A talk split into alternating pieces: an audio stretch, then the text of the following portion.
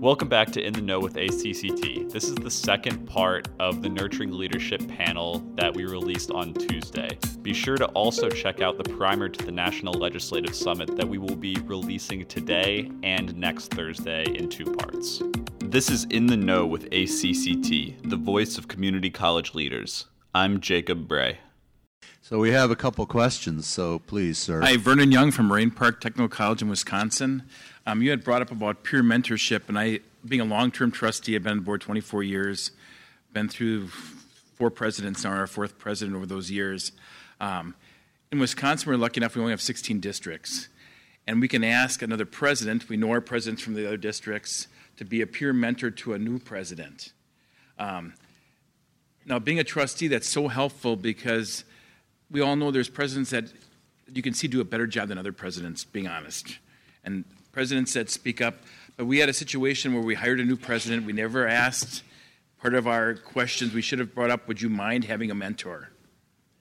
This person's, once you brought this person on board, the person said, no, I'm not interested. I don't need a mentor. Well, truthfully, that person needed a mentor more than anybody needed a mentor.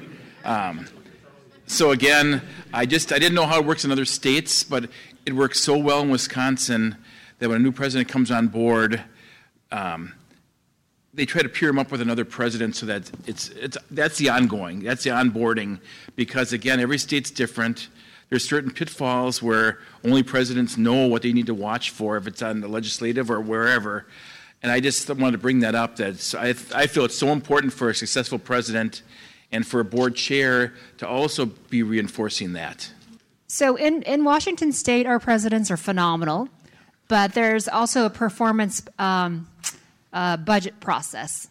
So I think that we have colleagues. I mean, there's a bit of competitiveness, I think, among colleges, especially if you're nearby, especially if we want to get as many students as possible. So what we did was, yes, we already connected him to a president that we thought would be great for him to be connected to and to talk. And I'm sure that having that formal process is really helpful as well in terms of a peer mentor. But what we did is we wanted to, in our state, we even have a president's group that organizes some of that mentorship that happens, but we let our new president know that he can access an executive coach. So maybe that's a little easier on the ego than, do you need a mentor to help you with the job, but do you want an executive coach outside of any existing presidents? I mean, they could be in-house, I mean, within the state or outside of the state. So our president got an executive coach that was out of the state with someone he met at the Aspen Institute. So providing that independent, external coach, I think, could be very helpful. But just that support beyond the board. I would say, keep in mind, you're hiring a CEO, a chief executive officer, and if you think the person needed a mentoring, that's something that should have come up through the interview process. Now, hopefully the person that you've hired is going to be receptive enough to realize if this is what the board thinks, then go along with it. But again, I'm getting back to you. You're hiring a CEO, and you should hire somebody with CEO abilities. And if you do, that person is the one who should be making the decision whether or not they need mentoring, or they should make it available to them, but that person needs to make the decision. And there are going to be conversations that your president wants to have that they simply cannot have with anyone at the college. So having someone that can be a confidant, a sounding board, whether it's part of a structured program, whether it's called a mentor, having an individual or several where you can have those types of very candid conversations can be of great benefit to your president. Yeah, that's, you know, it's lonely at the top. That's why I have a dog. Another question. I'm Cindy Adams, and I'm a trustee at Metropolitan Community College, Kansas City, Missouri. My question is this.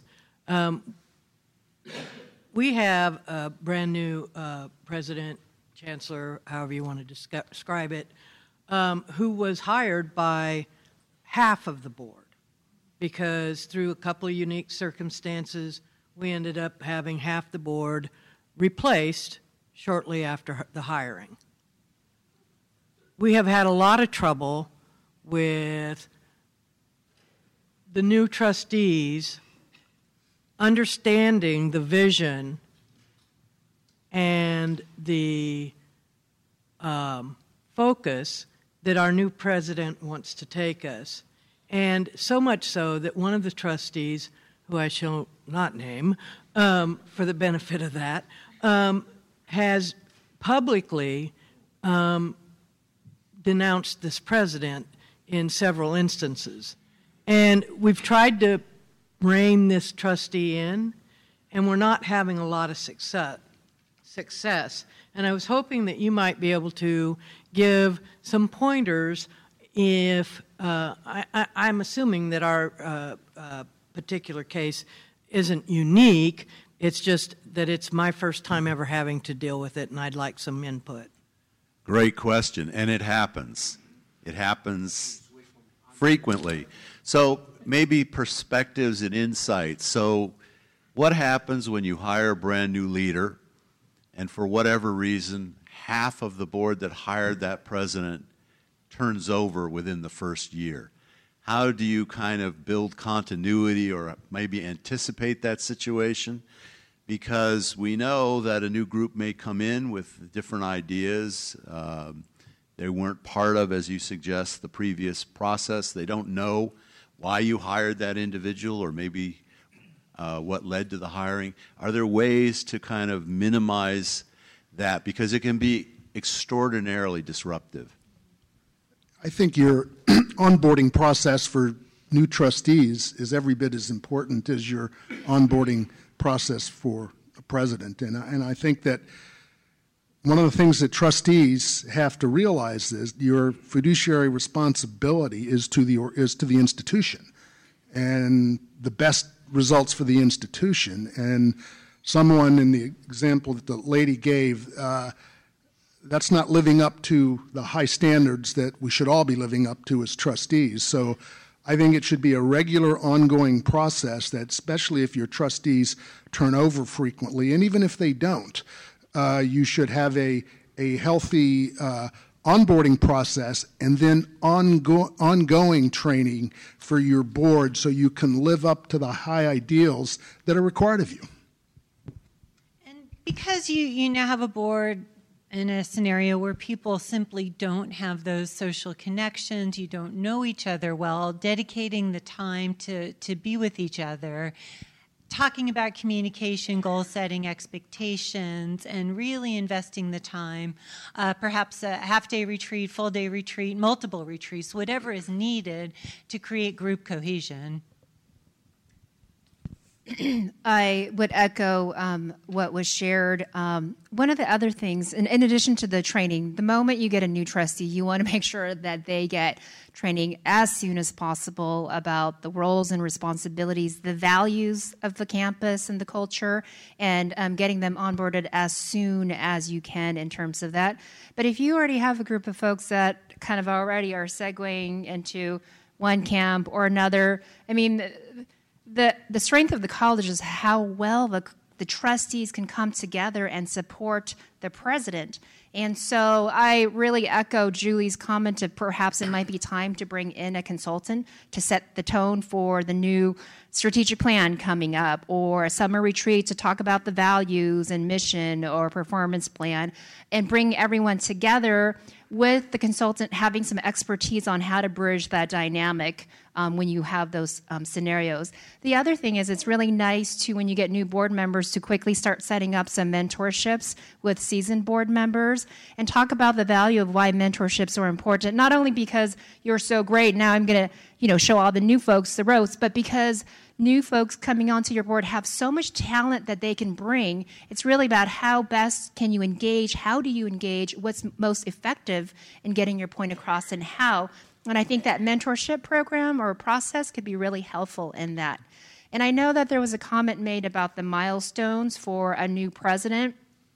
we set some larger goals that we have because we felt that we didn't want to get prescriptive during that first 12 months. We did have priority. What we did is we had an interim president, and we charged the interim president to do a SWOT analysis of the strengths and weaknesses and opportunities prior to the new president coming on board, so they had that background, and we looked at that SWOT as well when we put together our goals. But we also prioritized. The cabinet had a chance to figure out who were the critical partners that we're deeply engaged in, so they set the list of folks that they wanted the new president to meet, and then we supplemented that as well, and then we put together a time frame of when we wanted that to happen based off the priority of the work that needed to get done. So we didn't have anything that was tangible saying, we want you to increase so-and-so by X date, because we felt that it was premature during the first 12 months to hold the president in terms of increasing one thing or another, because we wanted him to identify what some of the lead or lag goals could be in some of those metrics, and then have him come back to us. One suggestion I heard in one of the sessions I was at this week was that as a trustee, if you're having a problem with another trustee, go break bread with him, go have a meal with him, sit down and have a one-on-one friendly conversation, and you'll be amazed at how that will help with the relationship. Can't hurt. Hey, I just want to take a second to remind everyone that ACCT's GLI is happening March 11th through 13th, 2019 at Portland Community College in Oregon. This is an opportunity for boards and presidents to learn about key legal, regulatory, and policy issues associated with safeguarding college campuses with respect to natural disasters, violence on campus, and more. For more information, go to www.acctgli.org to register. The deadline to receive discounted hotel rate is January 31st, 2019. Those of you on the board that are, of like mine are just going to have to push through, because you don't get to choose who's on the board. And I'll just tell you, retreats I've done, sometimes, let's face it, whether you're elected or appointed, you're all thrown into this board together. The number one job is to really get to know one another, understand each other, and realize that at the end of the day, you are a unit. You have to function as a unit. You only have authority as a unit, but we recognize that there can be rogues, there can be dissension, and it's very unfortunate. And frankly, it is not the way governance ought to be practiced, and when it's not practiced, things happen. Now, we have a bunch of questions, so I want to get to those right now. My name is Randy Vinson. I'm a trustee at Gaston College in North Carolina, also immediate past chair of the North Carolina Association of Community College Trustees. I wanted to speak just a second to the issue of executive coach and a mentor who might be another president in the state. What we found, we've had a tremendous transition of presidents in the last 18 months. And what we found was that those presidents coming in from another state, being very unfamiliar with the unique way the North Carolina system operates, some of them were even confused about who their boss was, whether it was the local board, the state board, or the system office. So I think in a case where you've got a president coming from another state, you need a local mentor from within that state who knows the system, who's been involved with it, and can really help that individual in that transition. Great. Thank you so much. Yeah, Frank Aguilar, Morton College, Illinois. I can relate to your situation. I have a split vote board, and we're going through rough times right now. But if you focused on what the college of purpose is to students, community, and you get the support of the local mayors, you get the support from local businesses, you get the support from organizations that deal with, especially with youth. And now maybe half of your board doesn't support your president that has the focus and priority of students and the community. Now you get the whole community and the whole district to back your president in the vision that he shares with the half of the board that has that vision for the college. And eventually, they're going to get the message that you're not there for you, you're there for the community and the college and the priority of the students. And onboarding the trustees And that's the way I'm dealing with being a board chair. It's my first year as board chair, and it's been kind of rough. And I'm still going through that rough, but get the whole community to support your president. And if onboarding doesn't work, then you can always use waterboarding. You know. Thank you. Oh, I'm not sure we support that as a strategy, but just kidding. I have met a few trustees that were pretty intransigent on some things, but.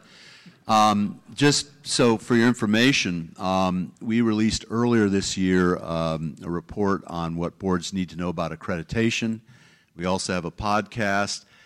I would just say, in situations that you're facing, you must make these people understand that what they're doing and how they're behaving is putting the entire institution at risk.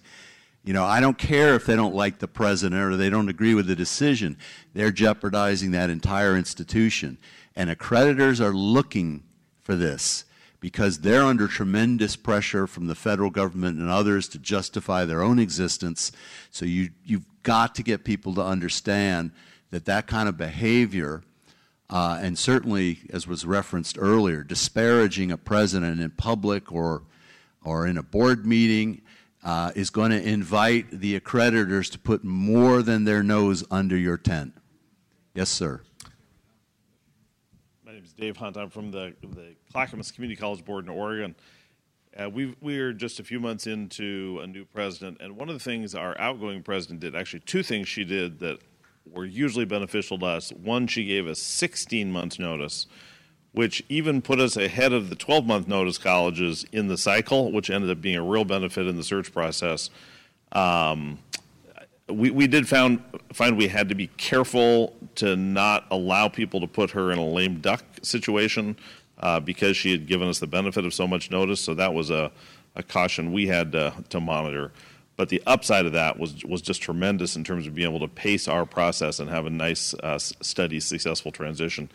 But the one other thing she did, which our board I don't think would have ever thought of, she identified somebody on the faculty to serve as a full-time transition coordinator through that whole process and then into the new presidency. It was a person who was a former full-time faculty association president, so had good credibility with the board and with the faculty, and was kind of somebody who could be on first, not, you know, staffing the part of the process that had to be staffed from the college, but it wasn't the president's executive assistant, it wasn't the CFO, it was somebody whose sole responsibility was thinking about what do we need to be laying in place that will help the new president be successful in the transition. One of the things she forced us to do, which was an interesting exercise, was created a Google Doc and asked all the board members to identify all those people in the community, and then forced us to say, is this a person who should be in the first 3 months, or the first 6 months, or the first year, or even the second year? And once we could see collectively all the people that all our colleagues were identifying, it really forced us to say, well, I thought that person was important, but on second thought, that's really a second term, second, third, fourth tier kind of person. But just having that person on first who was forcing us to think constantly about the transition and the next steps, we found to be really helpful. Great, thank you. We have a few minutes left. Additional thoughts or things that have been said or any last minute questions? One point I wanted to share is, as board members, you can fully support your president without necessarily agreeing with their decisions. There's a distinction. And providing that cohesive support is really what's going to be best for the college and the community, even if personally as an individual you don't agree with all the decisions. I think the facts that only 20% of schools have succession plans, and that in many cases the 16-month is a luxury. And it'd be great if we all had that, but the reality is most of us don't. But there are other things you can do by practicing good boardmanship all the time. Have good, productive retreats. Have good, productive trustee evaluations. Understand your responsibility and continually reinforce it of your fiduciary responsibility to the organization. And when trustees violate that responsibility, the accreditation will get all over you.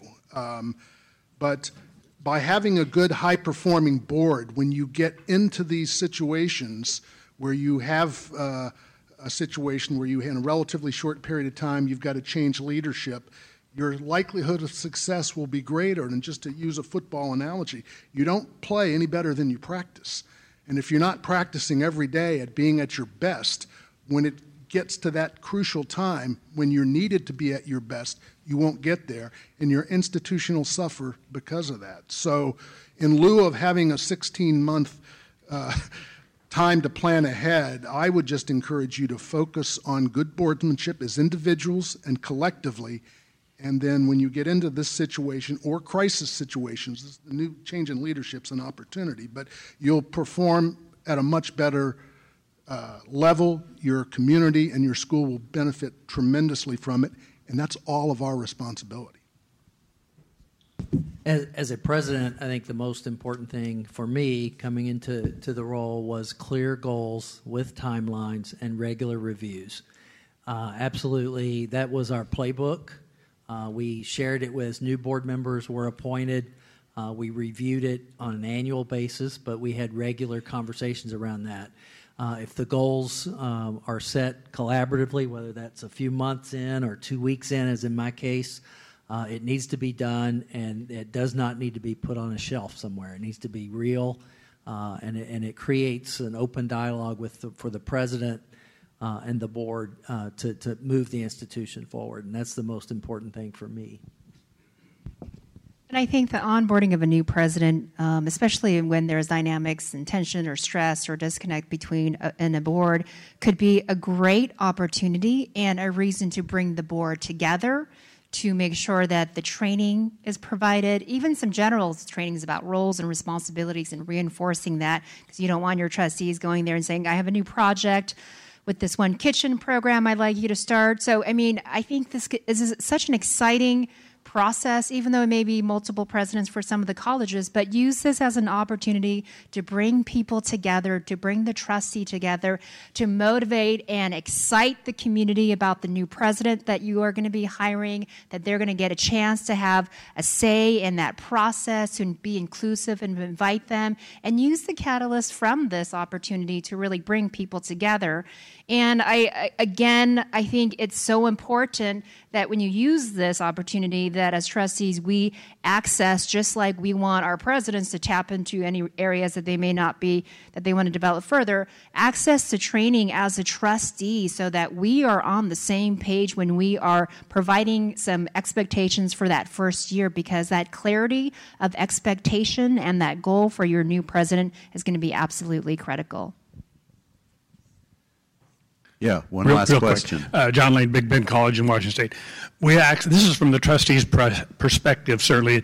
ACCT is a great organization, but there's also organizations for our presidents, our sister organization, if you will, and maybe you know more about it than I do, but they have great training, too, and we need to encourage our presidents to be involved in that. Yeah, great point. I mean, presidents and boards should support the professional development of presidents. The truth is, the best friends presidents can have are other presidents, to pick their brains, to get their counsel, to share experiences. Excellent point. And our sister organization exists primarily for that purpose. Well, we've reached the end of our time. I would just say, in terms of a benediction, that you cannot overemphasize the importance of boardsmanship in all of these areas. My team knows that I'm fond of always saying that the science of governance is not very complex. It's very straightforward and very simple. But the practice of governance is an art form. It takes time, it takes passion, it takes commitment. So always find opportunities to up your practice and to build a cohesive and excellent board. Thank you for listening to the question and answer section of the Nurturing Leadership panel. Be sure to check out the National Legislative Summit primer that we released today as well. Thank you for listening. We'll see you again on Tuesday.